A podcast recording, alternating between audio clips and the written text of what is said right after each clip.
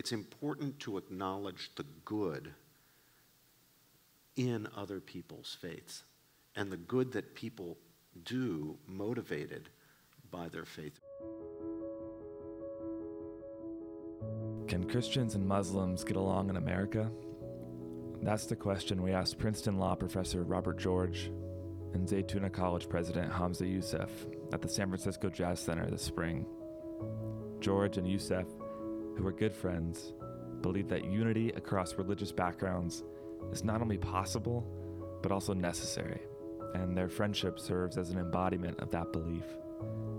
Over the course of their conversation, moderated by Trey Stevens, principal at Founders Fund, they discuss unresolved tensions, the role of religion in civic life, and a potential path forward.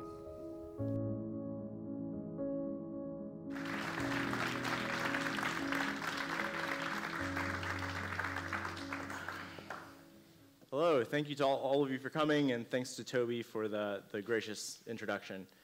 Um, the goal here for setting is just to introduce our, um, our panelists, our speakers, uh, and then we'll dive into a set of questions, and as Toby said, we'll open up to uh, audience Q&A after that. So first I'd like to introduce Hamza Yusuf. He's one of the world's uh, leading proponents for classical learning in Islam, and is the co-founder and president of Zaytuna College, which is just across the bridge here in Berkeley. Um, he's also the advisor to the Center for Islamic Studies at Berkeley's Graduate Theological Union.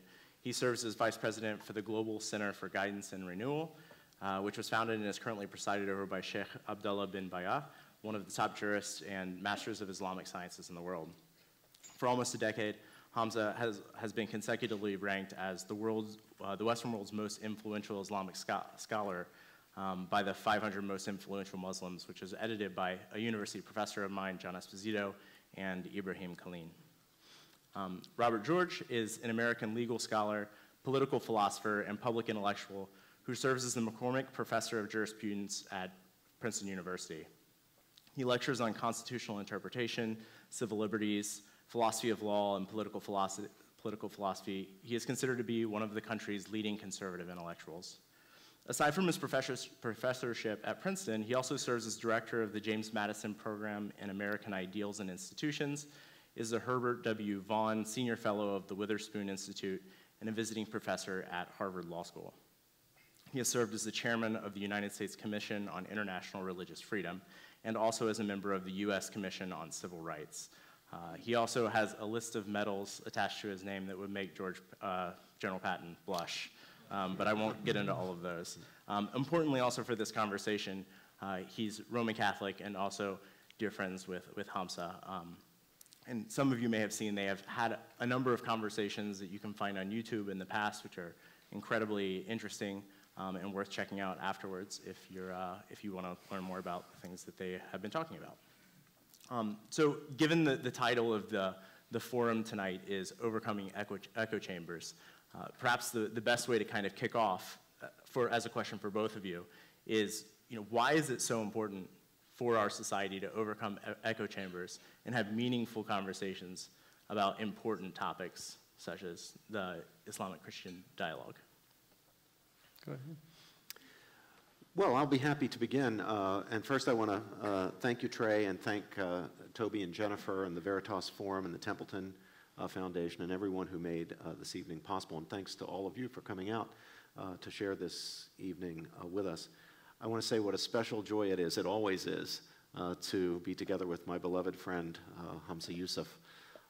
Hamza and I have not only engaged each other in wonderful conversations, We've worked together on some very uh, important topics. We've made common cause uh, with each other in the fight against pornography, for example, or the defense of human life. And it's just been an honor for me to be working arm in arm uh, with my uh, dear uh, brother Hamza.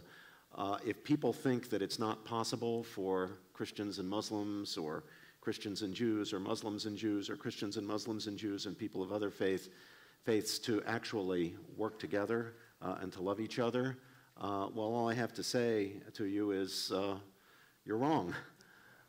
In my experience, it's the easiest thing in the world to do.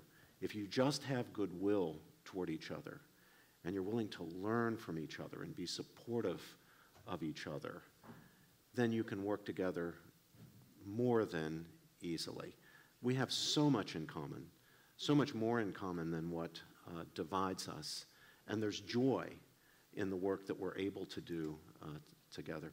Now, to answer your question specifically, there are a number of reasons today uh, why it's important for people to work together, especially believers to work together across the historic lines of religious division. But let me begin with one that is not just for today, one that is timeless, one that is fundamental. And that is if we work together, we will get nearer and nearer and nearer the truth. If we engage each other, we will learn from each other. And that, I think, is something that is intrinsically worthwhile, inherent to our fulfillment as human beings, fulfilling of our nature as human persons at all times uh, and in all places. So even if we didn't have other good reasons, which we do have today, for working together and reaching out the hand of friendship to each other, there's that eternal reason, perennial reason uh, to do it. I have learned so much from Hamza and from other friends, Jewish friends, for example, my Protestant friends. I've learned so much in these dialogues that I'm just grateful for the opportunity to engage uh, with them. And there's no one from whom I've uh, learned more than from uh, Hamza. And then, of course, there are reasons that are quite urgent today. Uh, it's no newsflash that religious divisions are causing bloodshed around the world. They're causing us to live in fear, in fear of each other. They are tempting people, even good people, to stoke fear of people of other faiths. And as I have said time and time and time again to anybody who will listen, this is wrong. It's stupid, but it's also wrong.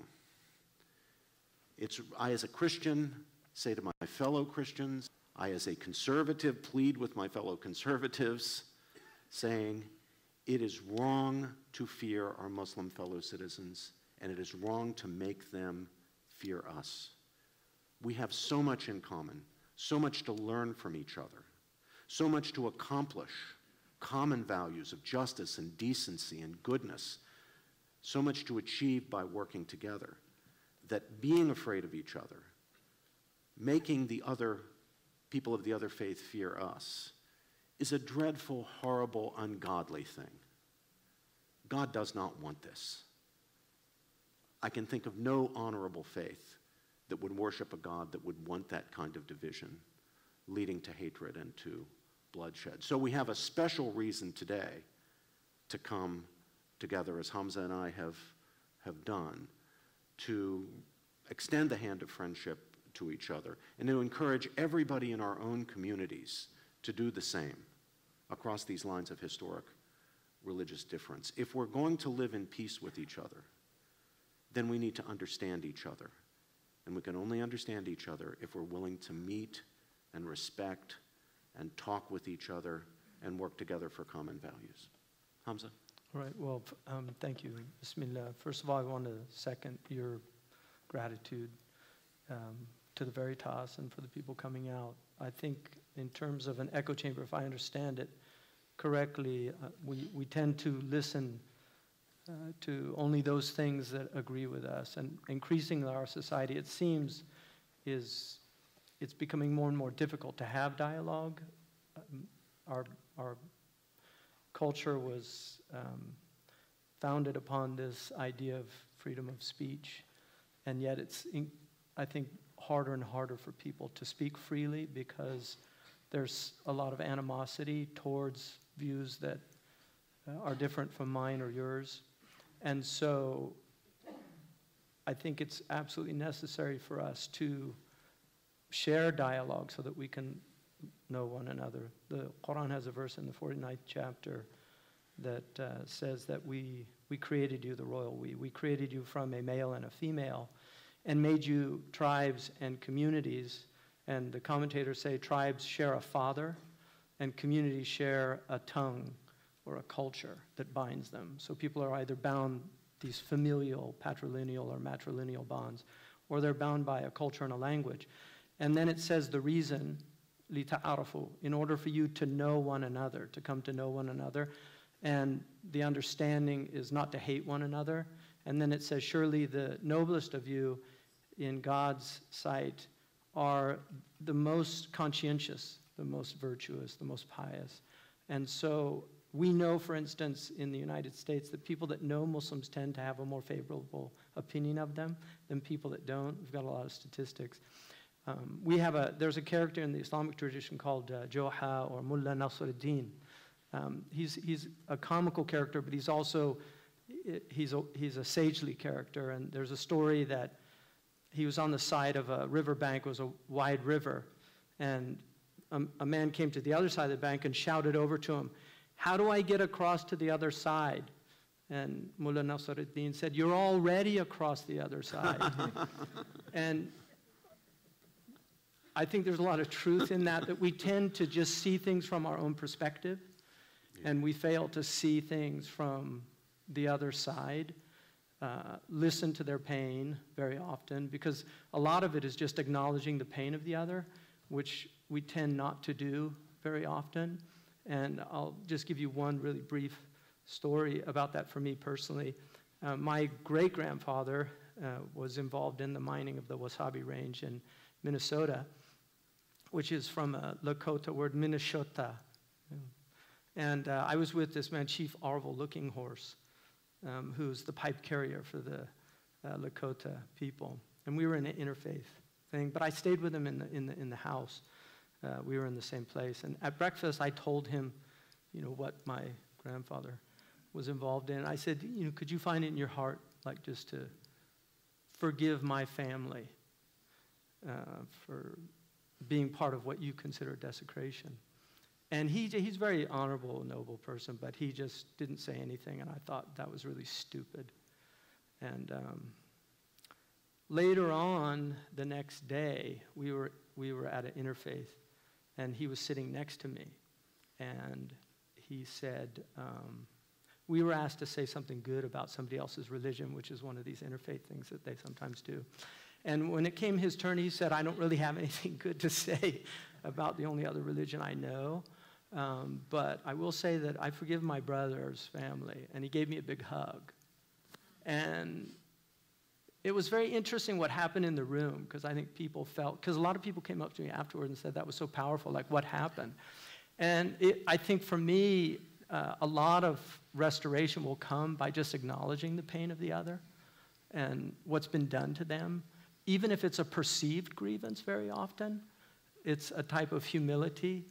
Um, in our tradition, um, the Prophet uh, he, he taught people to always look to themselves and, and not try to blame. In the Quran, the character that blames is, is the devil, whereas Adam and, and, and Eve took responsibility in the, in the Quranic narrative, whereas the devil blamed God. And, and they didn't blame the devil in the Quranic narrative. So very often we tend to blame others and forget uh, the importance of taking personal responsibility. Hamza, I agree with you that uh, it is important to uh, acknowledge grievance, uh, e- even if we don't necessarily agree that the grounds of the grievance uh, is just. But I also think there's a positive side. I, uh, it's important to acknowledge the good in other people's faiths and the good that people do motivated by their faith. It was a very important moment in my tradition in 1965 when the Catholic bishops of the entire world gathered uh, for what was called the Second Vatican Council, a great council of the church. It rarely happens in the history of the church, but uh, in 1965 there was a council uh, in Rome, and the council produced a small number of very important uh, documents. And one of them was called Nostra Aetate. Right. And uh, that document has become widely and rightly known as a document that's important for Jewish Christian relations. It repudiates anti Semitism, uh, the church's historic involvement, alas, uh, in anti Semitic acts, the unjust charge of deicide right. against the Jewish uh, people, and so forth. But uh, although that's primarily why the document is known uh, to the interested general public, there's something more in it and it extends to other faiths, including very notably Islam.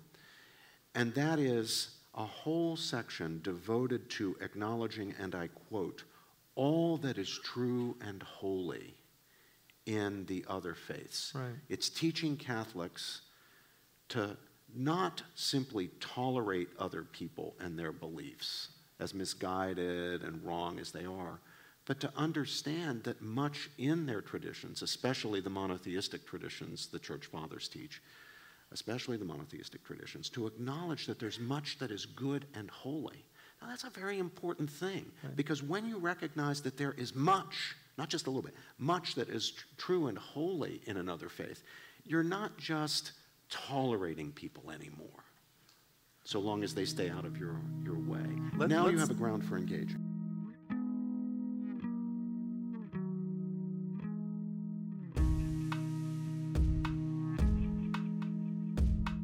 Let's dive into that a little bit.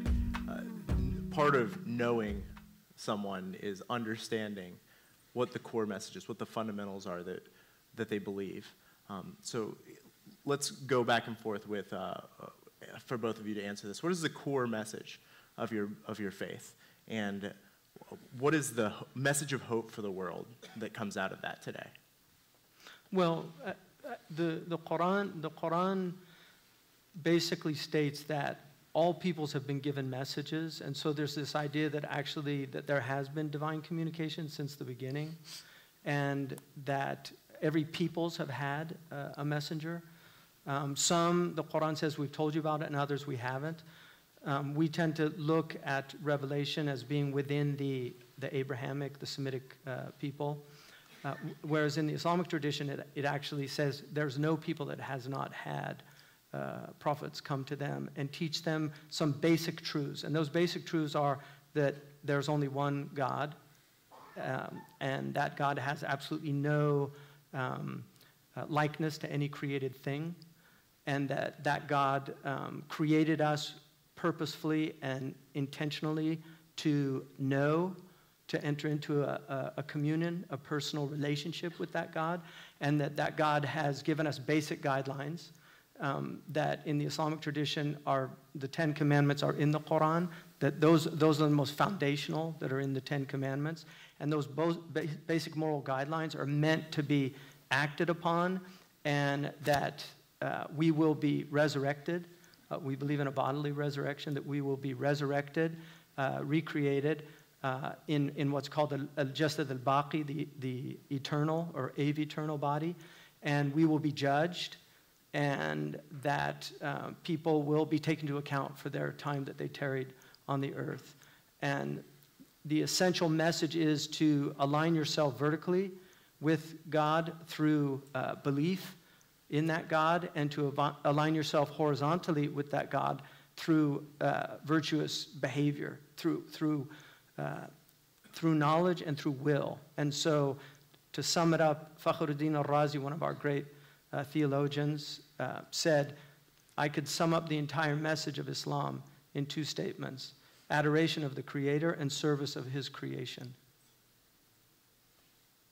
Robert? Christian faith is faith in a person. It's faith in Jesus Christ, understood to be the Son of the living God, uh, the second person of the Blessed Trinity. Uh, Christianity believes that there is one and only one God who is eternal and transcendent, uh, but that God is triune Father, Son, and Holy Spirit. Uh, that man uh, fell and sunk in sin, man was helpless to save or redeem himself. And yet, God, in his infinite love and goodness, knowing that man was incapable of saving himself, took on the responsibility, uh, became man. God became man. That's the doctrine of the incarnation. Jesus, the eternal second person of the Blessed Trinity, uh, is a man. He's truly God and truly man who suffers to pay the price of sinfulness, making sure then that it is possible for us to be redeemed, us to be saved. So, Jesus, the message of Christianity is that Jesus is our Savior, Jesus is our Redeemer. Our faith is in Him as a person.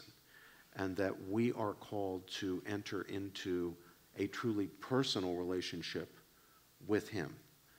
Uh, one that will uh, begin what uh, culminates eternally in a participation in God's own life, in the divine life of the Trinity.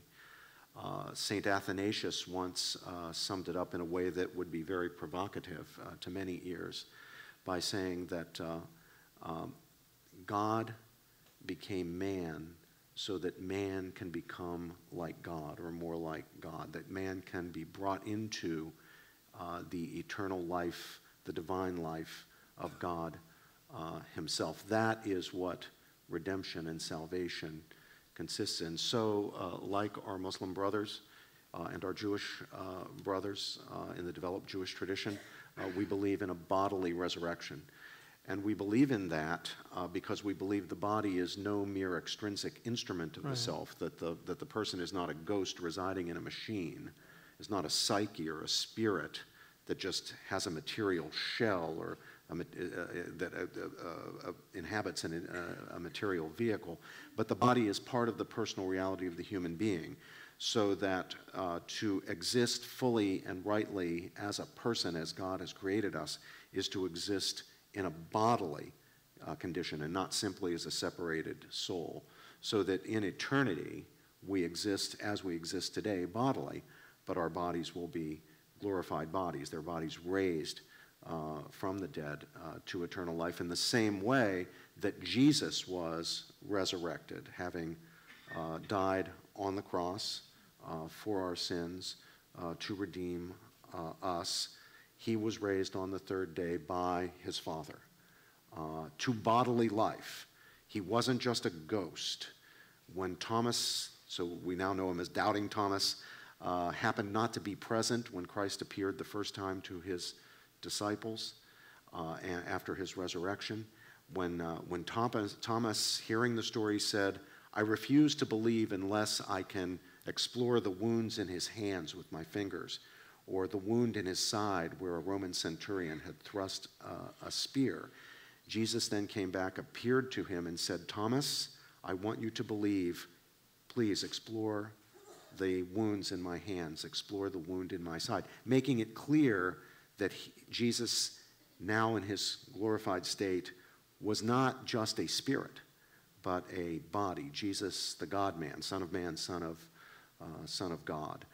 And we are called to live a Christ like life. That's the life of, of virtue. Uh, that's uh, a life that is consistent with friendship with God. But we believe in free will. We believe that God's offer of friendship can be accepted by us or, alas, freely rejected. Sin is what separates us from God by our own desire, not by God's desire. We're taught as Christians that God wills all to be saved. We believe in the universal salvific will of God, but we don't believe in universalism because we do believe human beings have free will. They can reject God's offer of uh, friendship, thus dooming themselves to hell. That heaven is not a lock that we, through our own actions, can reject God's hand of friendship. And instead of taking, being taken up into the eternal divine life of the Trinity, we can be excluded from that.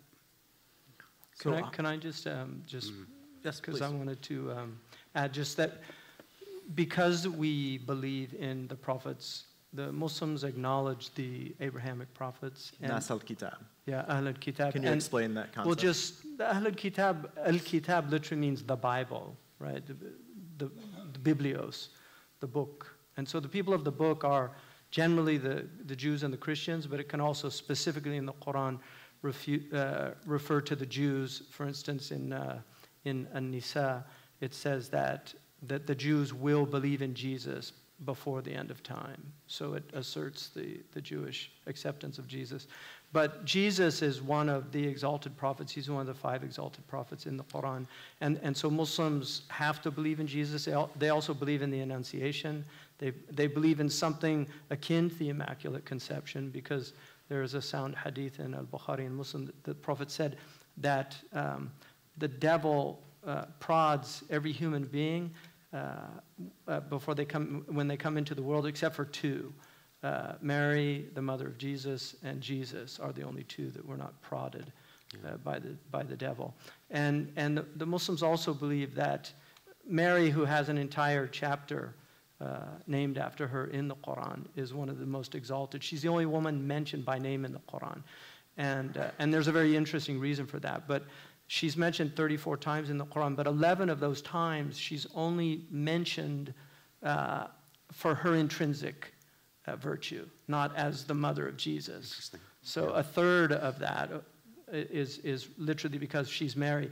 And another very interesting thing, and you're a genealogist in Arabic genealogy, so you'll appreciate this.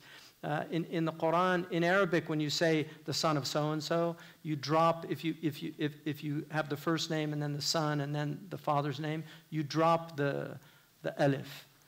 Uh, with, with, Mar- with Jesus, the son of Mary, the alif is not dropped in the Quran. And, and what it's saying is that Jesus is the son of Mary. So it's, it's exalting her stature. It's not just saying that he's the son of Mary, but he's Mary's son. So it's focusing on Mary's uh, extraordinary role as, as one of the, um, the kummal, they're called, the perfected women uh, in human history. She's one of them. So there's a very, very strong uh, relationship that the, uh, the Quran uh, has with the Christian tradition. There's an entire chapter named after the Eucharist, Al Ma'idah, and um, uh, many other aspects. Um, but the Muslims do not believe in the sacrificial lamb. The idea, the Muslims believe that human beings have direct access to God uh, for forgiveness, and it does not go through uh, a, a, a, some type of vicarious atonement. Many times, uh, those of us who are Christians fail to understand our own faith uh, well because we forget its rootedness in the Jewish uh, scripture and in the Jewish witness. Uh, we forget about the importance of the Jewish uh, prophets, uh, including uh, on the Christian interpretation, the foretelling of the coming of the Right. Messiah. Uh, sometimes we even forget that, that Jesus is not just the second person of the Blessed Trinity, the Son of the Virgin Mary, the, he's also the Messiah, Messiah, long yeah. promised uh, to the Jewish people. And there's a particular Christian interpretation, which, of course, is different from the modern Jewish interpretation of, of, uh, of what that means to be the Messiah, and different from the Muslim interpretation of uh, Jesus' Messiahship. But Christians do, when they understand their faith properly, understand that this is Jesus the Messiah. Christianity fought an important battle very early on in the life of the uh, uh, church over whether the church would remain faithful, would understand itself as rooted in that Jewish witness. There was an important figure who uh, was declared a heretic named Marcion Right. who wished to cut off Christianity from its Jewish roots. Uh, he wanted to treat uh, the God of the Old Testament as a different God from the God of Jesus and the New Testament, to repudiate the God of the Old Testament, in fact, to reject the uh, Hebrew Bible. Uh, but he lost. What was established as orthodoxy within Christianity is that the whole of the Hebrew Bible, the whole of the Jewish scripture, is biblical, is canonical, is authoritative for Christians. And then Christians add the, the, uh, the New Testament. So there's, there's nothing, di- in the Christian case, there's nothing different in what Christians call the Old Testament, or what Jews would simply call the Bible or the Scripture. There's nothing different from what is in the Jewish Bible. Not only are some stories taken from the Hebrew Scripture, the entire Scripture intact is taken as part of the Bible, and then the New Testament is added to have the complete uh, Christian Bible. Although Protestants and Catholics have some division about um, uh, some books that. Uh, The uh, Apocrypha. le- well, And Protestants call the- it the yeah. Apocrypha, and Catholics call it the Deuterocanonical uh, works. I sort of favor Deuterocanonical. Well, let, us shift gears slightly. Okay. Each of you devotes a significant amount of time to promoting religious freedom. Um, you know, why do you think a thriving society requires religious freedom and pluralism? Well, we have one of the foremost constitutional experts in America, so. Well, let me I'll not you address answer it, that uh, uh, Yeah. you're, you're too kind to say that, but let me not address it as a, as a constitutional question, although if you want me to get into that boring stuff, I will. Mm-hmm. Um, I'm easily provoked. Uh, uh, But I want to, as a, as a moral matter, uh, why I think even someone who is not a person of faith, just relying on reason itself Right. should affirm a robust, not, not just a narrow, crabbed, stingy conception of religious freedom, but a robust conception of religious freedom. And here it is. Uh, fundamental rights protect human goods. We have certain rights because there are certain aspects of human well being and fulfillment that are important, intrinsically worthwhile, and worth protecting. And there is a particular human good that is protected by the right to religious freedom. And that human good, which controversially we could label religion, but it doesn't matter what the label is. Let, just let me describe it, and, I'll, and, and, and hope that you'll agree that it is something worth protecting. Uh, this human good has really three dimensions, and they're essential to our humanity. The first is the importance for all of us, for every human person, to ask the basic, fundamental, existential questions, the questions of transcendence and meaning. Where did the, we come from? Are we merely material creatures, or do we transcend our materiality? Is, uh, is, the enti- is all there is a world of material and efficient causes, or is there something more than that? Are we truly rational? Are we truly free? Are we not merely material, but spiritual as well? Uh, what gives life meaning? Uh, is there a law higher than the merely human law that states impose, uh, under which the law of states can be held in judgment, as Martin Luther King said Right. in speaking of the natural law and the law of God, as, as the law to which uh, uh, the, the merely human laws can be subjected to scrutiny, in light of which we can subject human laws to scrutiny and, and, and judge them to be just or unjust. So that's the first part of this good, the raising of the fundamental existential questions of transcendence and meaning. And then, secondly, for every human being, it's important that we not only raise those questions, but that we do our best, really honestly, to answer the questions. To not just go along with whatever is trendy or what might get us ahead or make a good impression on other people, but to really try honestly to answer those questions hmm. truthfully. Nobody, even an atheist, even Richard Dawkins or Christopher Hitchens, would want to go through life not asking those questions or answering them in a hypocritical way. No one would want his children, Richard Dawkins wouldn't want his children to go through life never asking existential questions of meaning and value and transcendence. No matter how they would come out in the end, whether they would share his atheistic convictions or not, he would want his children to ask those questions and to answer them honestly. And then the third part of this human good is to actually live your life with authenticity and integrity in light of your own best answers. Don't pretend to be what you're not. Don't pretend to be a believer if, like Camus, your honest investigations have brought you to non believing conclusions. Or don't pretend to be a non believer when, in fact, your honest conclusions have brought you to belief because, I don't know, maybe because you teach in a university, you're afraid other people might think you're a dumb religious person. don't hide. Live your life with authenticity and integrity. And religious freedom protects the right of all of us to fulfill that aspect of our nature that consists in the asking of those questions, the honest effort to answer them, and to live with authenticity and integrity in light of one's best judgment. That's why we need to protect religious freedom.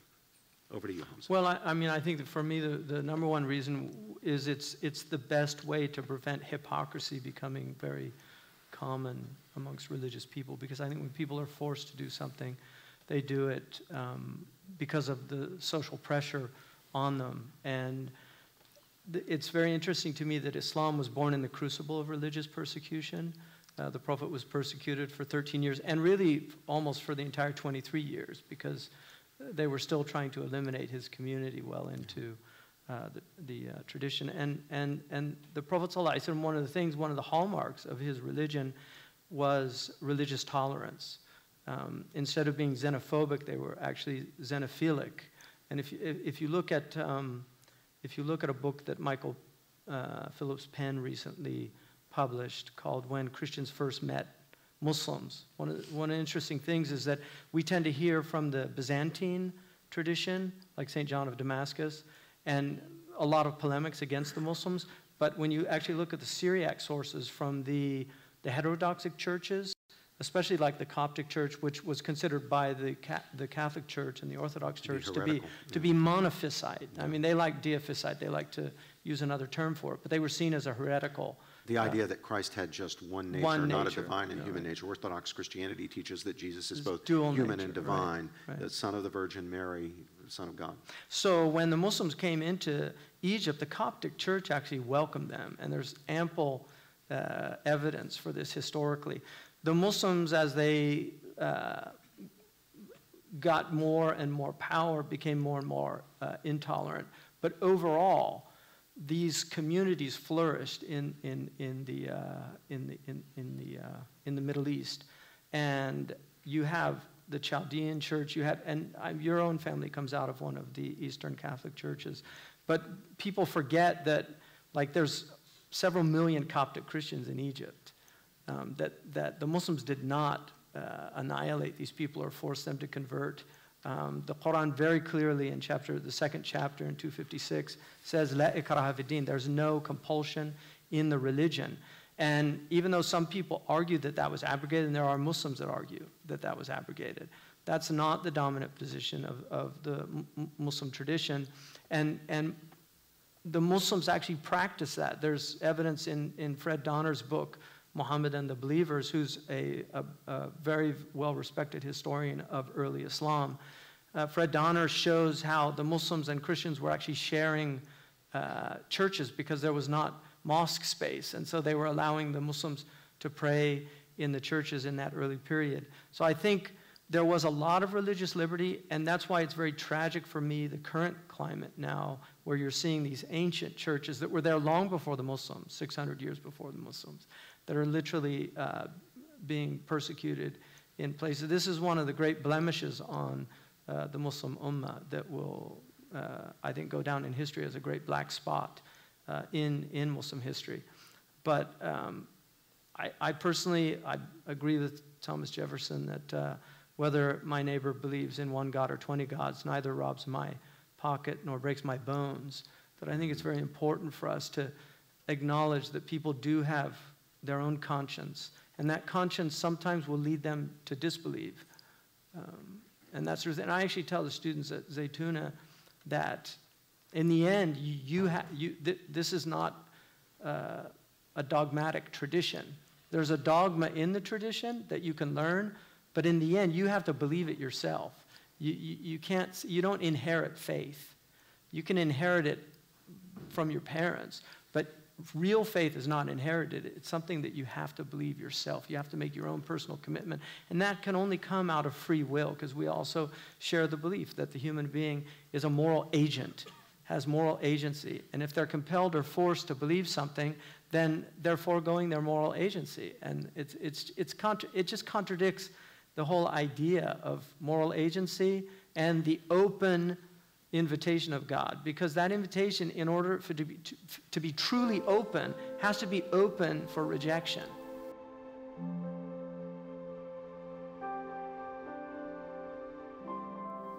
Yeah. So one of one of the kind of hi- historical reasons for uh, atheists and agnostics to kind of reject all forms of faith uh, is deeply rooted in the history of religion, right? These things are kind of intrinsically connected in many ways. What do you think are the challenges that exist within both the Islamic and Christian, Christian community today um, that are creating those potential stumbling blocks? Well, all faiths, or all the, all the large world historical traditions of faith, have their black spots. Um, but uh, certainly Christianity does, and I'll speak here just for Christians. Uh, Hamza has spoken uh, in the Muslim case. Um, those black spots represent cases where Christians have behaved in unchristian ways. It's when they've betrayed their faith, even when supposing they were acting in the name of their faith, sometimes acting in bad faith in the name of their, of their uh, faith. We're at our best, we're at our most tolerant we're at our most respectful uh, to people of other faiths when we act in a way that's consistent with, say, the teachings of Jesus. Consistent with the understanding that faith in principle cannot be compelled. This goes to a point Hamza just made. Coercive force, whether the coercive force of a state or the coercive force of a parent, can cause someone to perform the outward indicia of faith, but coercion can't reach the internal acts of intellect and will that are the substance of faith. All it can do, the coercion, the compulsion, is breed hypocrisy, inauthenticity. So it's not just that trying to compel faith is bad, it's quite literally impossible. You will compel external behavior, but not internal belief. Faith, internal belief, the internal acts of intellect and will that are the stuff of, uh, of, of faith. Now, part of the reason I think that uh, many people uh, today reject uh, religion is the black spots. But I have to ask them, why do you regard those black spots as black spots? Why do we think it's good not to oppress people, not to exercise coercion in the case of belief? Not to conquer people, not to dominate people. We can't say, well, it's just obvious that those things are bad. Alexander the Great didn't think they were bad. The people who labeled him the Great didn't think they were bad. Julius Caesar didn't think they were bad. There are great traditions of thought and action that think that glory, that a, well lived human life, read some Nietzsche, is a life dedicated to exercising power over others, to conquest and domination. Who taught us to be against those things? Who taught us that there's a better way, that those things are bad? Our great traditions of faith.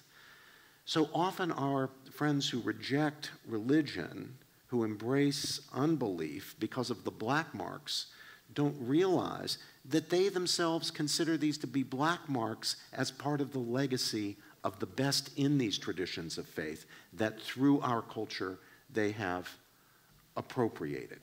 So I would invite everyone to try to think of what the faith teaches in its purity and integrity, and to test whether we think we ought to embrace a faith based on those teachings, not on the black marks that will always be there as long as human beings exist, because human beings are weak and vulnerable and fallible.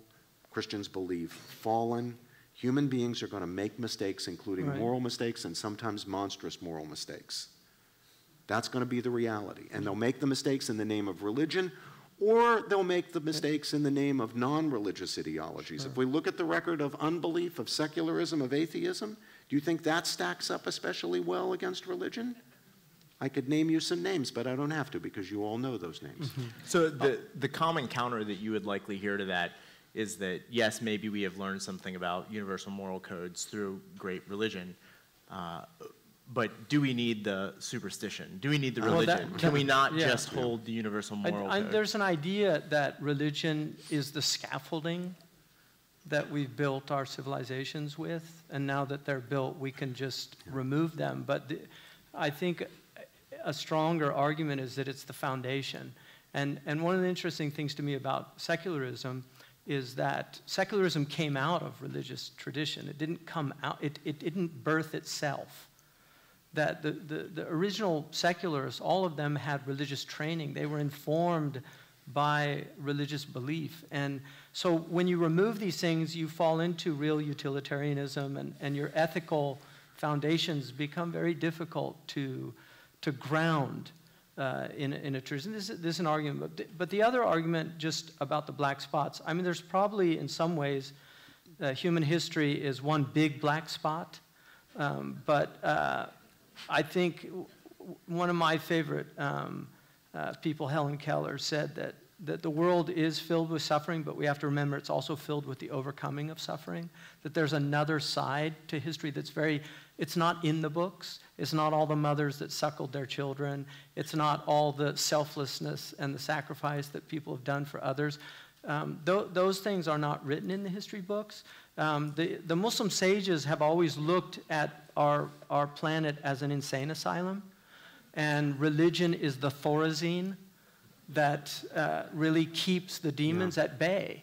And w- when, you, when you look at healthy religious societies, and unfortunately, there's, it's, it's getting more and more difficult to see that. Uh, and, and, there are reasons for that, because in many ways, um, things are breaking down, and not because of religion, but, but in fact, in the absence of religion, there's a great deal that's breaking down because religion is about community, it's about um, fraternity, not just the fraternity of the ecclesia or the jama'ah or, or that, that community, but Beni Adam, that we are the children of, we're one family.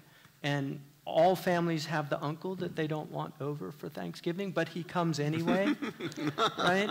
I mean, that's, this is just part of the human family, that there's people in the human family that are difficult. Um, but I think that the, the loss of religion, I think when it's finally gone, because our tradition actually says that atheism does win in the end in this world, when it's finally gone, I think it's going to be a very horrible world. Well, this much I'll give you. Um, when religion recedes, uh, it's not as if there's nothing. Uh, a vacuum is created, and something will fill that vacuum. Something will play the role of religion. It will function as a pseudo religion. Right. Some secular or secularist ideology will come to replace it. It might be utilitarianism, it might be Marxism. Or as uh, I like to call it in San Francisco, SoulCycle ecumenicalism. There you are. Environmentalism. it, it, will be, it will be something. It'll be whatever the latest trendy ideology is. And believe me, people will believe it with ferocity and passion. And just as has happened with great traditions of faith, there will be people who willing, be willing to do very bad things to other people in the name of this religion or pseudo religion, thinking that they are doing good, thinking that they are doing, in a sense, the Lord's own work. So I think we really don't have an option of no religion, which is why we should take the question of what religion we ought to subscribe to very seriously. Uh, and we should honor, if I can quote from my own Catholic tradition again, all that is true and holy, all that is good and holy in the great uh, traditions of faith. Now, that doesn't mean embracing religious relativism. That doesn't mean you think that all traditions of faith are correct. Right. I mean, if, if, if, if Christians believe Jesus is the Son of God, the second person of the triune God, Muslims cannot in conscience believe that. Right. Jews cannot in conscience believe that. Right. Now, well, Paul, both, Paul actually said it was a stumbling block. A stumbling the block. Jews, That's right. And yep. foolishness. Foolishness to, to the, the, Gentiles. Right. That's right. So, uh, the one, the, the, it can't be true that Jesus is the second person of the Blessed Trinity, the eternal Son of God, and that he's not. One of those is right, There's and the other right. is wrong. Right? They're, they're, yeah. and, and, and, and, but that doesn't mean that someone who thinks the Christians are wrong about this, or the Muslims or the Jews are wrong about this, must believe that there's nothing right about the other or, tradition. Or that we worship a different God. Or that we worship Be, a different because God. Because it's, I think this is one of the important, if you look at um, uh, Shalosa, Shalosa, Shalosha, Asr, Ekalim, which is the 13, uh, the creed of Maimonides. Uh, a Muslim reading that creed can believe in, I think, every single point, except for uh, perhaps the one that says that Moses is the greatest of the prophets and, and, and the Torah will never be replaced. But all the other points about God, no Muslim would have any problem with that creed. The Athanasian Creed is, is a lot more difficult because I think there's 31 points in that creed, and uh, Muslims would have a difficult time, but so would the Jews for most of those points. But the, in, in Nostra Aetate, it's very clear that we worship the same God, and that's the Catholic belief. The conceptions of that God are different, but we're talking about the creator of the heavens, the earth, the resurrector of the, of, of, of the dead, uh, the one that brings us uh, before the throne on the day of judgment, not in any temporal or spatial sense, but in, yeah. in and, and, and who will uh, judge uh, humanity. That's the same God we're talking about. It's certainly the Abrahamic uh, uh, traditions. And so this idea somehow that Muslims worship Allah, uh, and, and or it's say Allah is another way that that's said very often, as if it's a different God, even though Ilo is the only Aramaic word that Christ Ilo, ilo, lima, lima, sabachthani, you know, which most Arabs could understand that because it's so close to Arabic. But Eloh, Elohim is, is the Hebrew, and the Christian Arabs say Allah for God. They call Jesus Ibn Allah, the son of Allah. And so this idea somehow that Allah is this alien God, um, it, it's, it's, it's the Semitic word. It's one of the Semitic words for God. And so I think that's important Yeah. just to acknowledge that. I often make this point to my uh, fellow Christians who, who wonder, or sometimes even claim, that uh, Allah is, not, is not God, that the Mu- Muslims worship uh, a false God or worship a demon. Uh, as, as, as Hamza hinted uh, earlier, uh, I'm ethnically Syrian. My father's people are from Syria, uh, Christian uh, Syrians, Eastern Orthodox uh, uh, Syrians. So I grew up with my grandparents blessing us in the name of Allah.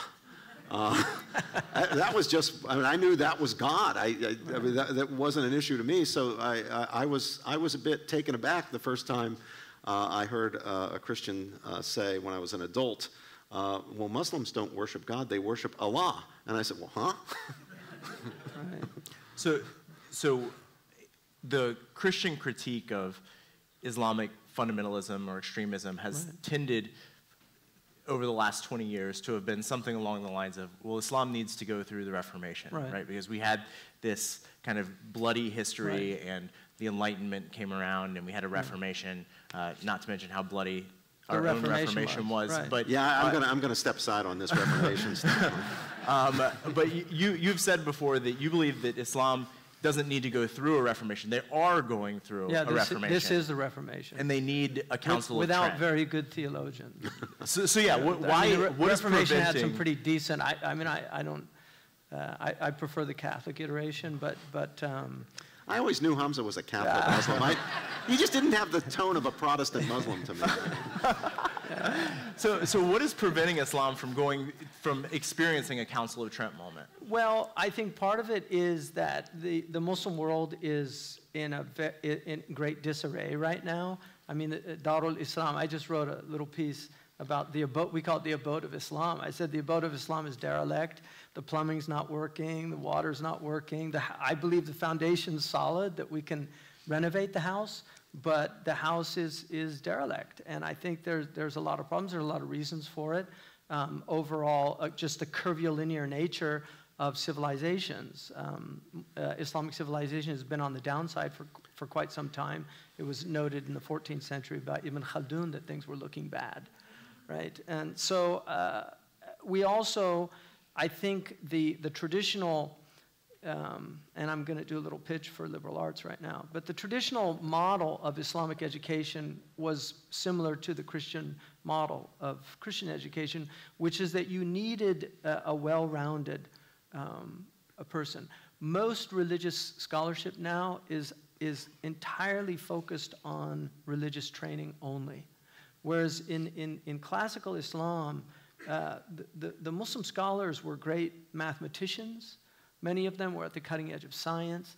Much of Islamic theology is actually deals with um, Euclidean geometry, oddly enough, that a lot of the great theologians uh, took um, uh, a lot of insight from Euclidean geometry, which the book of Euclid was something that was mastered by all traditional Muslim theologians. So I think a lot of it is just a loss of a kind of holistic view. And right now you have, in, in, the, in the Muslim world, you have uh, governments that have been entirely in control of the religious uh, tradition, which for me, it just deracinates religion of its life when governments take over religion. And, um, and that thriving uh, traditional antagonism between the religious uh, leadership and governments, which was there. There was, there was a very interesting tension between the two. They, they were loyal citizens, but, they, th- but there was always a tension between them. That tension has largely been lost, and that has led, because of the stagnation, it has led to reactions from within the Muslim community who now see traditional scholarship as scholars for dollars. That these are, these are people that are just in the employment of tyrannical governments. And, and so demagogues have arisen out of that vacuum.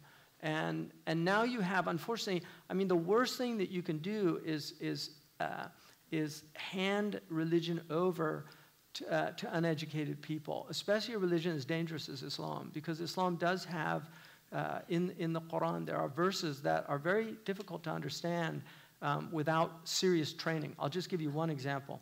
There's a verse in the Quran that says, لا لا تجادلوا أهل الكتاب إلا بالتي هي أحسن إلا الذين ظلموا منهم. Do not uh, enter into dialogue with the, the people of the book except in the best way. Um, and then it says, إِلَّا الَّذِينَ ظَلَمُوا مِنْهُمْ. And the word illa there usually means except. But in that verse, it actually means, and also, even the people who are ظَلَمُوا. So there's an example where an, an Arab, if they hadn't been trained in classical scholarship, they would never be able to understand that. Um, and when Graeme Wood came to me, he actually interviewed me in, in, in my house and he, and he was talking about ISIS and how they have, you know, their own version of the, and I said, who, where did they get their training? Where? And I, I pulled out a book, which is called Mughni Labib. It's a book that, it's the last book that you study in grammar. It's two volumes just on the prepositions and particles in the Quran. And it goes into great detail, and I was just telling uh, Robbie George about the Oxford comma, which I'm a fan of. Um, you know, that there, there was a case in, in, there was a case in Boston where, where literally, because there was a, an Oxford comma omitted in a state contract, they were going to end up having to pay possibly $10 million. People don't realize that grammar matters. You know, let's eat grandma. Is she going to be dinner or is there a comma after let's eat? You know, grammar matters. I mean, I want, I, I actually want Google to, to, to, to put something on the internet that automatically erases anything poorly written. Because all of these negative comments would so just freedom disappear. Freedom no, of religion, it's not, fine. Freedom, freedom of speech. speech. Freedom of speech is not for, you know, private companies. they also, but it would just eliminate all that negativity. Because whenever I see really vile comments on the internet, they're always poorly written. it's just, it's so interesting to me. You know? So I think this might be a, a, good transition point for a couple of things. The, the first is, I'm going to ask one more question, but fire away with the text messages.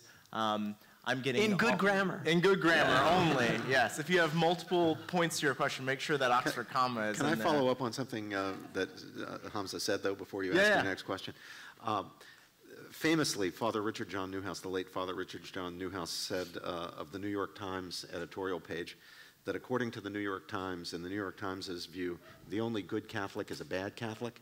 So I, uh, I unfortunately find a lot of conservatives and Christians who believe the only good Muslim is a bad Muslim. Or a dead one. They, well, yeah.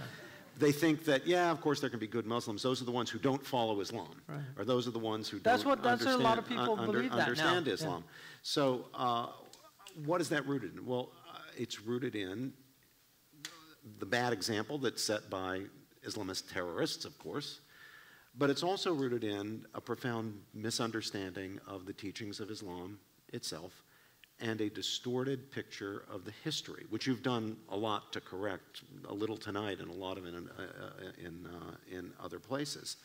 Uh, I think if conservatives and Christians understood better the teaching of Islam, and if they were willing to look at the interpretative issues in Islam the way we look at the interpretative issues in the Bible, they would realize that the world will be better not if Muslims become bad Muslims, right. but if Muslims become better Muslims. The better they are as Muslims, the better they will be for everybody, as citizens, as friends. You, you know, and I'm, I mean this in all seriousness. I truly believe if you look at what's happened in the Muslim world over the last sev- several decades, and just in, in, since 9 11, um, the Physicians for, for, for, Social Responsibility estimate about 1.3 million Muslims have been killed, uh, the vast majority civilians, men, women, and children, um, on this war on terror. Um, since 9 11, there's been about 130 Americans been killed by Muslims in the United States. During the same period, 240,000 Americans have been murdered by other Americans. Um, I, th- I think, I truly believe that Islam, given what's happened in the Muslim world and the type of uh, difficulties that Muslims are living under, would drive a lot of people crazy. And had it not been for religion, I think you'd have a lot more mad people in these environments. It's religion's the only thing really that they're holding on to because Islam is a religion of hope. So as if you've and, said, and I, and I truly believe that there would be far more terrorists if there wasn't Islam to, to keep these people in check. I really believe that. yeah, you, uh, I taught- think they're in spite of, uh, most of these people do not have real religious teachings. And the few that do, we have always had in the history of Islam a group that has, has been barbaric. We, ha- we had a sect called the Hashashin, uh, who were literally terrorists, you know, during the Seljuk period. Uh, they would literally go in and kill, like the Sicarii in the, Jew, in the Jewish tradition. Um, so th- these, are, these are problems of religion. I call them the externalities, to use an economic term. You know, when you produce something, you have externalities that are either positive or negative. And religion also has externalities. It's, it's like nuclear power. You can use it to light houses or you can use it to blow people up. But nuclear power also has that waste product. You know, it's just, and so religion has a type of, it's, it just, it's embedded in the religion. I think it's part of the, the, the, the divine dysfunctionality of this place. You know, that I really think God, I mean, part of the reason that this place is designed the way it is is to drive people to God. Because if, if, it doesn't drive you to God, it'll drive you to drink. Well, Right. well, since you brought that up, um, our mutual friend Jennifer Bryson uh, uh, was a civilian um, uh, employee of the military, and she was for two years, uh, I think two years, it might have been a little more, At Guantanamo. a, uh, a- an interrogator at Guantanamo. And one of the things that amazed her was that almost none of the people she interrogated themselves had any real knowledge of or deep commitment to the religion in the name of whom they had committed acts of terror. Right. She said some other things were the widespread history of drug use among them, the pornography that was rampant among them. He, yeah. She said uh, there was, in, in one case, when they took apart a computer, when they looked into what was in uh, the laptop of one of the terrorists, they were shocked because it wasn't stuffed filled, there was no pornography there. Right. They had become so accustomed to finding computers. Now, these weren't, you know, devout uh, uh, people Yeah. who, who were, who were uh, you know, stuffing their computers full of uh, pornography. For whatever reason, they had latched on to Islam, but they were not model um, Muslims Right. from a Muslim Well, uh, this, point of this book, which is the A Thinking Person's Guide to Islam, which was written by Prince Ghazi ibn Muhammad from Jordan, he has the last section of this really good book. But in the last section, he has a lot of the Jordanian intelligence about ISIS in it, and many of them have criminal backgrounds. Yeah. Um, so, unfortunately, um, th- this is a reality. But the vast majority of Muslims, you're looking at, at 23% of the planet is Muslim. And the idea of, first of all, waging war on one out of every four people on the planet is insane. And, and, and the religion itself, which has been enlisted, as religion is often enlisted, in um, a lot of these wars are about over resources, over land, over disputations, over occupation. Um, and so religion just gets enlisted. The Palestinian Liberation Army was a completely secular organization, and, and the Islamists only arose in, in the late 1970s and 80s. Yeah. Before that, the Palestinian resistance was largely communist. Yeah.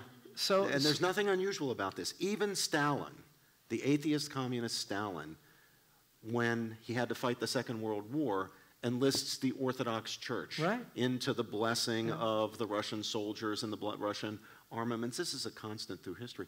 And on the interpretative questions, uh, I think it's important for Christians uh, and Jews to understand that in our scripture, there are problematical, difficult to interpret passages. What about the, the, the, the passage in which God commands genocide, the slaughter of women and children among the Canaanites?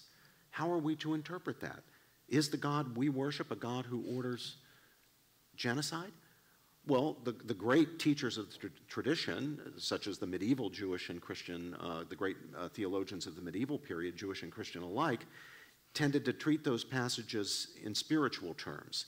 The Canaanites represent the evil within Right, us, these are the esoteric the, the sin within us. And the genocide, the, the destruction of the, of the, of the, even the women and the children represents the complete destruction of sinfulness and of the sin uh, uh, within us.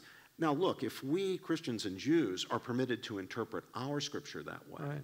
then we have Yeah, Muslims better, these, we had better permit Muslims to interpret their scripture. that And they and there are many many of the great scholars. That's how they interpret a lot of these verses. They tend not to, in the Islamic tradition, uh, esotericism, uh, which is called uh, batini or occultism, um, is when you deny uh, the the outward meaning as well.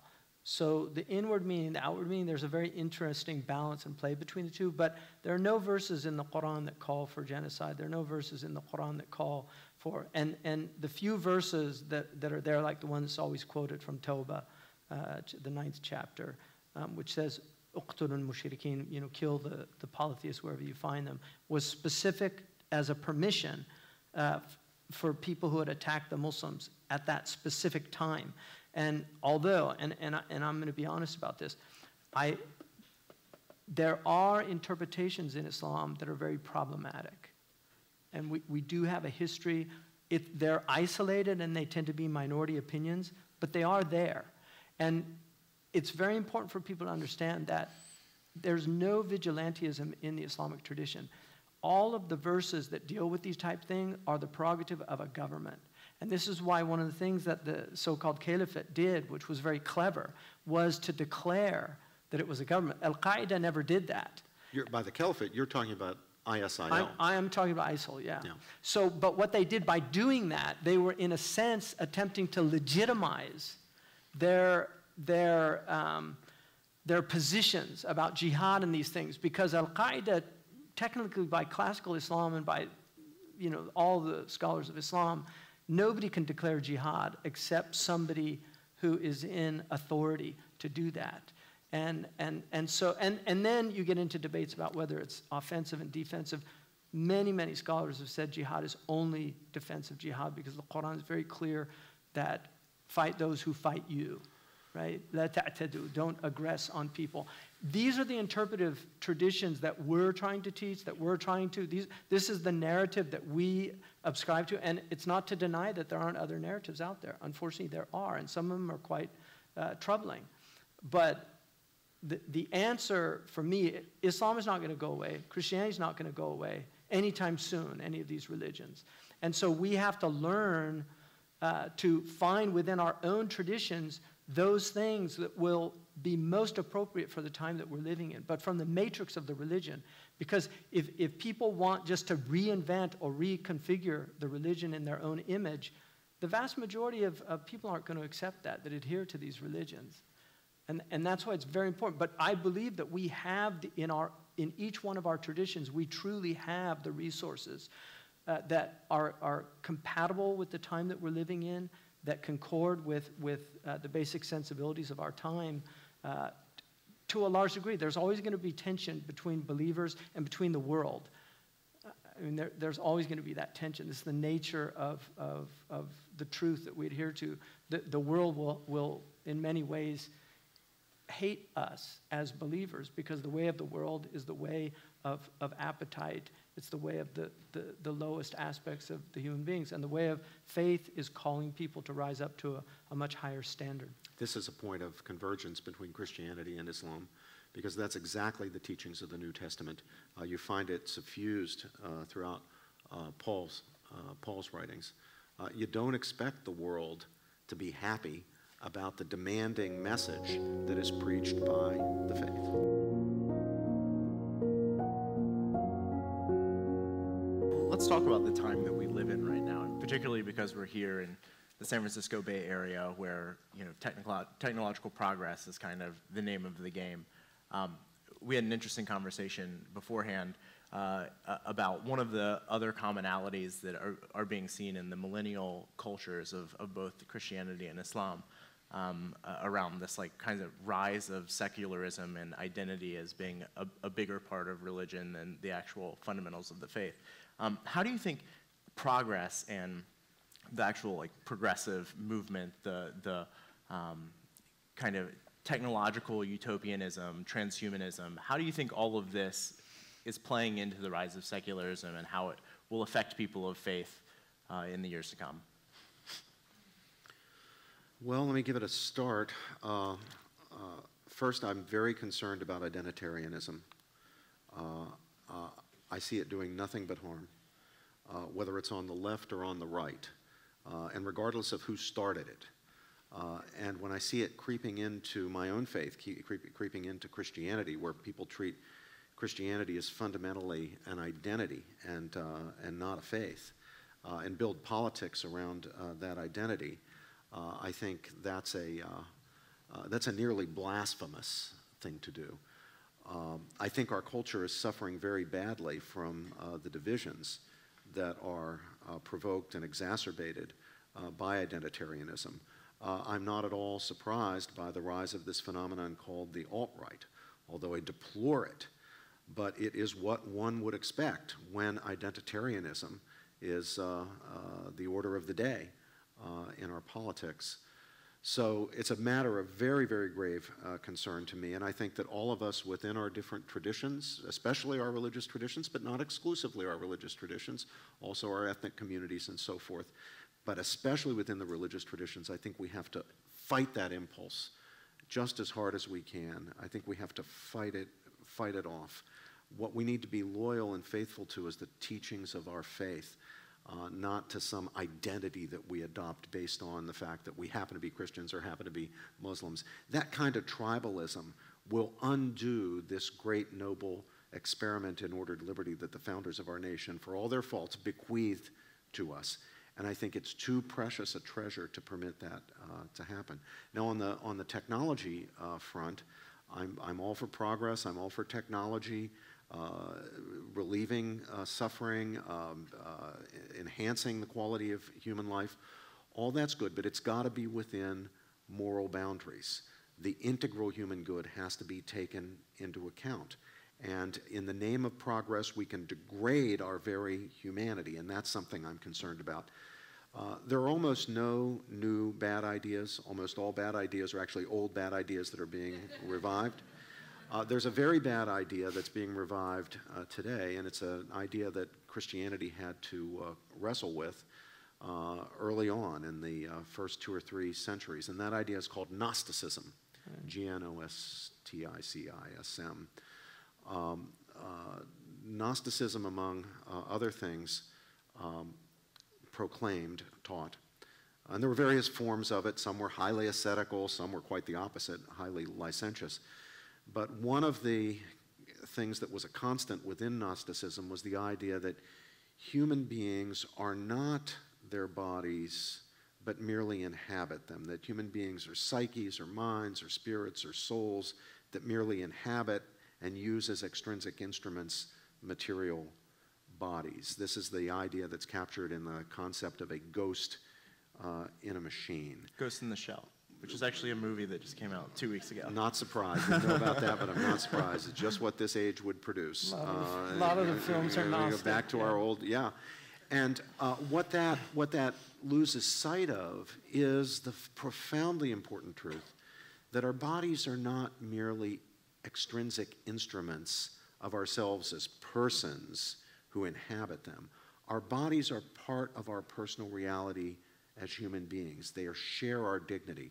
So our bodies matter. This is why, as I said earlier, mm. in Islam, in the developed Jewish tradition, in Christianity, the stress is put on the resurrection of the body. To be who we truly are as human persons means to live as a bodily person, not just as a non personal uh, body uh, that's inhabited by a, by a non bodily person. Uh, that's not what human right. beings are. But I think if we slip into this, this mistake, there'll be a continual descent as our, uh, uh, our sense of our own, the worth of our bodies, the meaning, the importance of our bodies uh, is, is lost. You, you see this in the area of sexual ethics very much. This is why I think you have such a challenge today to Christian and Jewish and Islamic uh, sexual ethics. You see it in the aspiration, the utopian aspiration to upload human consciousness into a computer. So we do away with the body altogether and we can just have our satisfactions. Our bodies don't exist simply to as mechanisms, as extrinsic machines or instruments for, for generating somehow uh, psychic satisfactions in, in, our, in our minds or in our. Uh, So it sounds like you would say that you don't think we live in a simulation. Uh, no, we're not in the matrix. uh, we're, we live in reality, and part of our reality is our embodiedness, our bodily selves. And- so those are some those are some concerns that I have. And they were, the Matrix, they were influenced by Gnostic thought. Right. Yeah, so. So was Star Wars, right? The Force. The Force has a one of the other features of Gnosticism is its and light, yeah, Manichaeism. Yeah, that Manichaeism. that there, there's not an all good, beneficent, loving God. There's a demiurgic sort of force that has a dark side and a and, and a light side. I mean, you know, Chris, Christianity, in its struggle with Gnosticism, prevailed, but uh, it was never able to drive a stake through the vampire's heart to keep it in the, in the, in the coffin. It keeps popping up. It did in the Middle Ages. Uh, it did in some ways in uh, the early modern period. Cartesian, the Cartesian, Yeah, Descartes' conception of the person is fundamentally Gnostic, and now it's back again today. I mean, I, I think in some ways it would, there would be some divine irony if the Terminator scenario actually played out because the things that we've created to serve us then turn on us. Mm-hmm. So in some ways it's almost, it would be divine justice um, because God created us and to serve him and we've turned on God. Yeah, if the divine power of reason, the gift of God, that's the most godlike thing about us, were used to degrade our very humanity, Yeah. that is a profound tragic irony. So um, I, I- think we should all be really concerned because things are happening at a very fast rate. Uh, and one, of- one of the things about this idea of progress is you can't stop progress, but there's ample evidence historically to say that you, you can at least slow it down.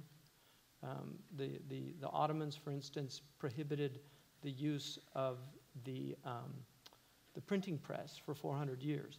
And people think that they did it because they were against books. I- i- It's not true. They actually did it because the, the scribe lobby was so powerful. So it's basically just like today. It's, it's basically just like today. Crony The, capitalism. the, the scribe lobby could literally, they had master calligraphers that spent a long time to learn how to do this. They had 400 people in a factory. Each one would do a page, and they'd do a book in very quick time.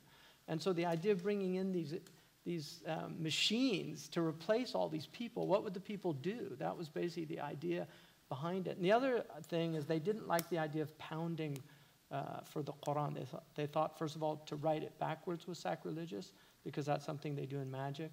And then the other was the pounding. So um, that's just an example where they actually thought about it and decided that it's not really a good thing to eliminate all these jobs. Like now, all the cab drivers with Uber. And now Uber, I think, is getting in trouble, and there's some other group coming up. But now, with the automation, we're going to be driving uh, driverless cars pretty soon. And th- there's a pretty good, good argument because apparently several of them drove across the United States and got into three accidents, all caused by human drivers. Right? So the actual automated cars didn't get into accidents. And I think these are going to be the arguments that are used. Uh, and, uh, and even uh, surgery and things like this, ro- robots are doing a lot of things. I don't think people are really quite aware of what's actually happening out there. And I was in uh, at the World Economic Forum. They had a meeting here with a lot of CEOs from Silicon Valley. And, and one of the things that was said in there was we need to prepare the Americans for all the jobs that are going to be lost in, in the coming years. And, and, and they were talking about white collar jobs. They weren't talking about like Yeah. labor. They were talking about white collar jobs. So these are very serious concerns, I think, for us. But also, technology is changing us. One, one of the things about um, in, in, in the Catholic tradition and, and also in the Islamic tradition, there's something called acedia, which is one of the seven deadly sins. And acedia, which they call the noonday devil, um, acedia is actually, they, it's translated as sloth, but it's not really a good translation because people think sloth is laziness. Acedia is a type of spiritual laziness, but the hallmark of it is distractibility. Is, is, is, and it's one of the real deadly sins. It's a mortal sin because if you get into a, an acedic state, um, you're, you'll, you'll never focus, constantly distracted. And one of the things with young people now, with all this technology, is they're losing the ability to concentrate. They're losing the ability just to, to, to be present, to, to, to focus. They're constantly being distracted. And so that distractibility of these machines that are calling us, one of the things about compulsion, we talked about no compulsion in religion. Many of us are living lives of compulsion, that we're compelled by things internally and externally. And one of the most important aspects of religion is to free people so that they become not slaves to themselves or to their oh, lower impulses, but literally they're freed by, by becoming uh, servants of God in control of themselves, of their lower, their appetites, the concupiscent soul, the irascible soul. That this was at the heart of these religious trainings. That's why discipline was so important. The idea of just disciplining the soul, um, spiritual practices to do this. And, and so I think the, the, the, the idea, what um, Richard Weaver called the stere, uh, stereopticon, you know, this, this idea, at, at, his time, he was writing about um, television, radio, and media. Whereas now, if we think about, I mean, he was worried about it back then. Now we have. Now we have all of these Internet, things. And, yeah. and, and we've got so many people. Uh, I mean, we had some girl the, the other day was taking a selfie and fell off a bridge you know, I, I, I, just, it's just so strange to, to, to see what's happening when, when, when you look now, everybody wants to take pictures. And, and, and I always, you know, I, I remember years ago I was in Morocco and there was a very old Moroccan man, somebody wanted to take a picture. And he said, he said, you know, he went with his heart, you know, take the picture here, you know, keep the memory mm. here. And I think one of the things, we now see more images in a day than a Victorian saw in their entire lifetime. And, and one of the things about traditional uh, me- metaphysics is images are very important. And, and images, there's a belief that images are embedded permanently. That's why whenever I see these, you know, they have these ads for films, there's scenes in this film you'll never forget. That's a reason not to see it. you know, because people are watching now like torture, they're watching uh, the average American ch- child by the age of 18 sees about 18,000 murders by the age of 18, simulated murders. And you just imagine what these things are doing to our psyches. Although there's, there's also like the quote from, I believe it was Douglas Adams who wrote Hitchhiker's Guide to the Galaxy, where he said, anything that exists before you're 30 is not technology, it's just old. anything that exists when you're 30 is technology and it's crucial to your daily life and anything that exists after you're 30 is evil and really, really scary. And so there's, there's like this question of like, do we look back over time and we, the things that we're saying today are the th- same things that people were saying 50 years ago or 100 years ago. Anyway, totally different discussion. I want to make sure we get to some of the questions because I'm getting these hilarious messages on my iPad from someone that's saying like, you need to stop. This is ridiculous. So, um, so let's just get, get to a couple of them. Incidentally, the conversation was ridiculous? No, no, no, like we're going over time, so conversation is great. Uh, we, incidentally, we've covered like eight of the 10 questions already, which is really cool. That's all the way it um, so, uh, so here's, here's a, a unique one. Um, what is the responsibility of us as Christians and Muslims when it comes to participation in social movements of people who might have different perspectives? So participations of the religious in social movements. Well, in the United States, almost all the great uh, reform movements of our history, uh, abolition of slavery, the civil, civil rights movement, the, uh, uh women to, uh, the movement to protect uh, women and prevent child labor, the movements against alcohol, against now the um, trafficking, especially trafficking of, um, of women into um, the sex trade.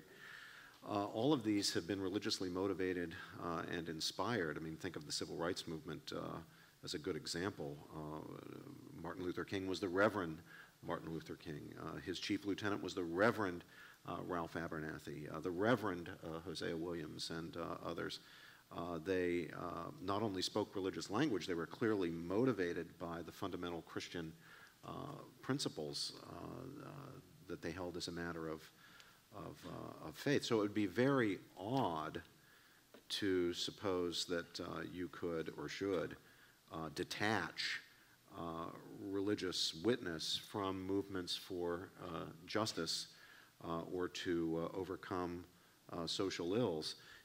We now have the opioid crisis, where, where I grew up in Appalachia, I grew up in West Virginia. Uh, and in lots of other uh, places in the country, uh, rural as well as in some cases urban, Rust Belt cities and so forth, um, you have a terrible crisis with opioids. Well, that, in a fundamental sense, is a spiritual crisis. That if it's going to be addressed, it will have to be addressed in, uh, in spiritual uh, terms. And, and the churches and other religious organizations are going to have to play a very important role in people motivated by faith to make the kinds of sacrifices that pretty much in human history, faith alone, by and large, motivates. Well, that, those sacrifices are going to have to be made, and people of faith are going to have to be the ones who are um, making those, uh, those sacrifices. We, we need today people like Martin Luther King, people like Dorothy Day, uh, people of courage, uh, rooted in faith, who are willing to address spiritual problems in spiritual terms. Right. That's how I see it. Well, I, I totally agree. If bury the change, chains about the ending of uh, uh, certainly the transatlantic slavery, that, that was those were evangelicals in uh, in England. People like William Wilberforce, Hannah, Hannah More, one of the Yep. great women of England, um, and uh, a freed slave there, Equiano, um, the Clapham Twelve. That they were motivated by religion. Even the Catholic Church was supporting labor unions 120 years ago when, when it was not popular to support them because they believed in just wage. You, you have Ambrose. Ambrose uh, in the Catholic tradition, one of the church fathers, has uh, incredible stuff about poverty and how the rich Christians, he said, you're thinking about what stones you're going to use to pave your, your, the front of your house, right? When And- there are people when there are starving, people starving. need your right? attention, So yeah. it's not like these things go away. We're dealing with perennial uh, problems. Uh, and, and so I think religion has to be at that. You, and there are different capacities. I don't think everybody, we need contemplatives. Oh, We- yeah, we, we absolutely. Need, we need scholars. It's- it's a We very need- good point. Yeah, we need people, and this one of the problems I think in the activist community is if you're not an activist, you're kind of dismissed as being part of the problem, whereas you might be doing things that are really important in your own area, and so all of us are pressed for time. So I think it's very important that people understand that that we sh- we should support good causes in prayer certainly, and if we're able to, then to support them in other ways. Um, but but um, th- there's a lot out there going on. I think one of the big challenges that we have right now is the mental illness. There's a, uh, I think we're in very unstable times, and I think the opioid uh, crisis is, is really part of that. I actually uh, had fentanyl, not illegal fentanyl, but legal fentanyl, and I had it in the 1990s, and um, I, I'd broken my arm, very bad break, and they gave me fentanyl, and I, I really understood. I had a spiritual experience on fentanyl. Um, so I, I really can- Not to be tried at home. I, I, I, I really can understand how people would want to get to that place that fentanyl got me there very quickly um, because the world is very painful. And one of the things, I've mentioned this before in conversation with Robbie, but Karl Marx, um, the quote that they use about opium, what he actually said was that religion is the sigh of the oppressed, it's the heart of a heartless world. It's the opiate of the masses. Yeah. And what he was saying is that religion, that, that what we need to do is create this perfect world where people won't need religion to numb their pain. That, that was his argument, but he was acknowledging that religion actually act as, a, as an opioid. And because now people no longer have religion to go to, opium becomes the drug of choice because substitutes for God. So people are substituting uh, opium for the ability to turn to God. And, and I think of just the blues tradition in the United States. Blues came out of, of spirituals. You know, the African American people in this country, they sang blues songs. Martin Luther King used to quote, of, of, you know, I, uh, he quoted a blues song, I've, I've been down so long, down don't mean nothing to me no more. You know, it's, it's like the blues help people get through, singing help people get through uh, great trials and tribulations. And so I think religion has that, that, that incredible capacity, true religion, to do that. And that's why, for me, religion has been an incredible source of solace for me, that I know that that door is always open. Um, and, and that's a door that should be knocked on constantly. Um, the, that, the door of prayer. Prayer is efficacious, prayer works. Um, we're not talking to ourselves, as some would imagine. Um, we're talking to a, a living, eternal God that listens and, and, and will give people what they need to get through the trials and tribulations that he's, uh, he's allowed to exist in this world. I want to lay some emphasis on a point that Hamza made, and it's about what we as individuals are called to. One of the great things about traditions of faith is that they have uh, given us the truth that we are not all called to the same thing. Some of us are called to married life, others to single life. Some of us are called to religious vocations. Others of us will, even if we're devoutly religious, have our calling in the secular sphere as lawyers or doctors or salespeople or auto repair people or uh, what, what have you. We're not all called to be activists. Some of us are but we're all called to be active, even if our activity is the activity of contemplation, the activity of prayer. Religious sisters in a convent are active in leading their contemplative life, praying for the reconciliation you know, of the a really world. good example of this is if you look at Edith Stein, incredibly active life, um, and when she Great entered, philosopher, when, when she student entered, of Husserl. when she entered into the the the, the uh, Carmelite nunnery, 1933. after her conversion Right, she could, converted in the 20s, but she was sent to Belgium in 1938, and really remarkable experience, um, this, this woman. But when she was arrested by the, the Nazis um, and taken, one, one of the eyewitness accounts was that there were women there who were literally insane and they had completely neglected their children and the children were screaming and crying. And he said that edith stein came into this environment. You can imagine being in, in, a, in a, a, a nazi you know, I believe she was in. Auschwitz. she was in auschwitz yeah. But she, they, he said that she had a calm that was so palpable and she began taking care of the children in the midst of this. And that's the power of the contemplative life. Mm-hmm. And that if, if you lose those people, what you end up is we have a lot of angry people out there. And, and anger is not a rung on the spiritual ladder, indignation is, but anger is actually a very harmful force in the world. And there's, a, there's a, a very big difference between indignation and, and anger. So one last question um, from the audience, which I think is a great note to end on. Uh, yeah, you might want to wrap that back. Um, so I think it's going the wrong way now. uh, in 60 seconds each, we have two minutes total. Um, what is the message uh, from Islam and Christianity for cultural renewal at this point in, in history? Sorry. What does cultural renewal look like in the Islamic tradition and in the Christian uh, tradition in, for the modern world? Well, for me, the hallmark of a cultural renewal would be a restoration of beauty as a central uh, cultural goal. Um, all of our religions share this, this triad of virtues of truth, goodness, and beauty. And um, I think one of the hallmarks that I see in the modern world is a lot of ugliness. Um, it's, it's become very ugly, and I think for a lot of people, I, you know, this is an Indian carpet, and um, the Indians would never do a carpet like we do carpets today. I mean, these ugly, horrible carpets that you find in, in hotels and things like that. It's, it's a, just a beautiful carpet. And beauty's not in the eye of the beholder. I mean, uh, th- th- there, there are actually aesthetic, th- there are ways of determining something's intrinsic beauty. It's not simply just what I see as beautiful, that there really is the human being who's in a healthy condition will actually see beauty wherever it is. And that's why we're struck by mountains. That's why we're struck by waterfalls. That's why we're struck by forests. People, a lot of people are in, in, in just nature deficit disorder.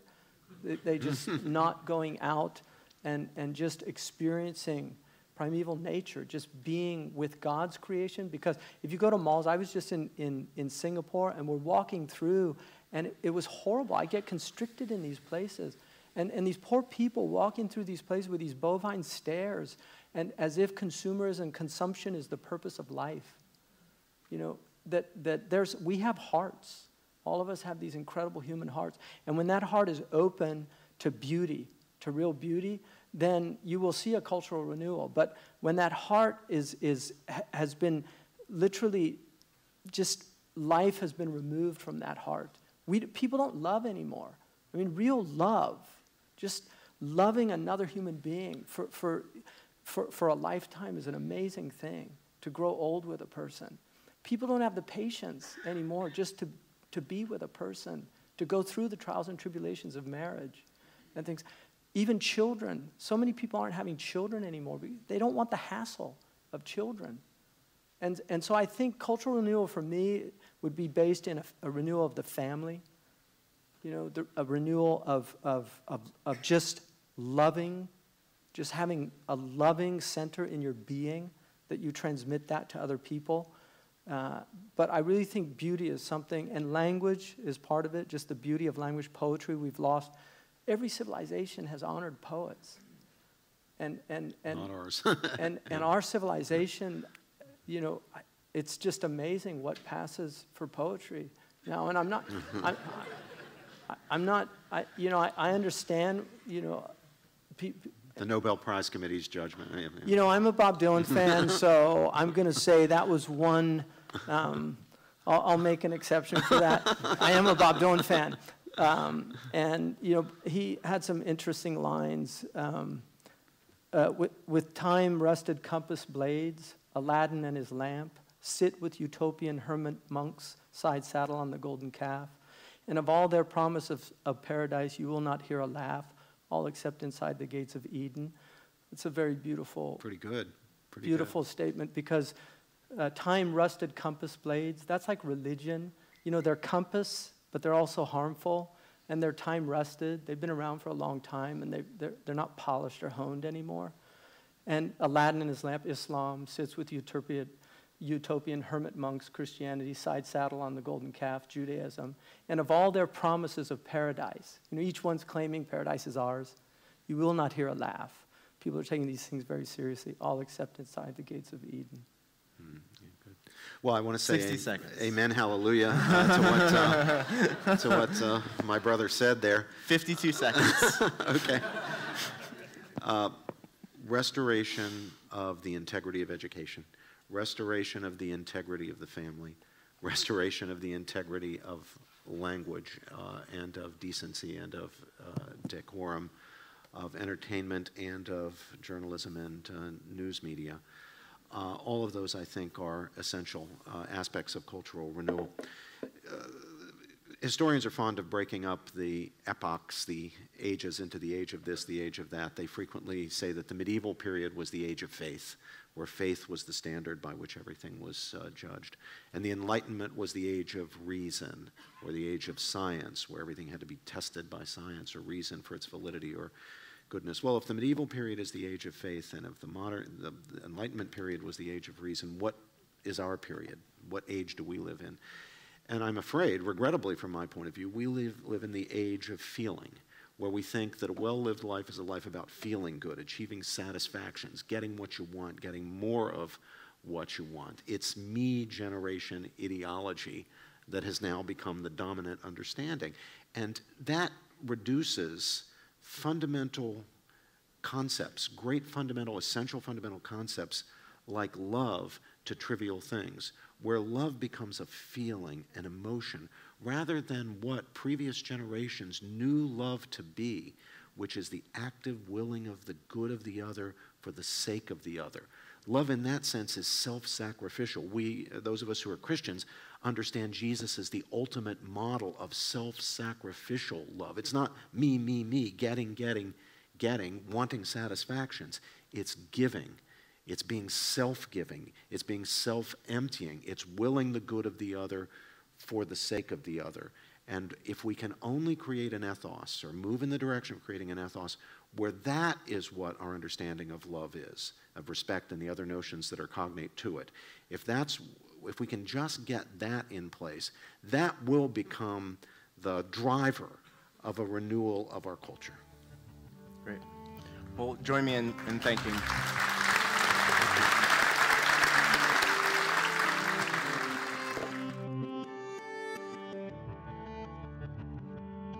Find more content like this on veritas.org and be sure to follow the Veritas Forum on Facebook, Twitter, and Instagram.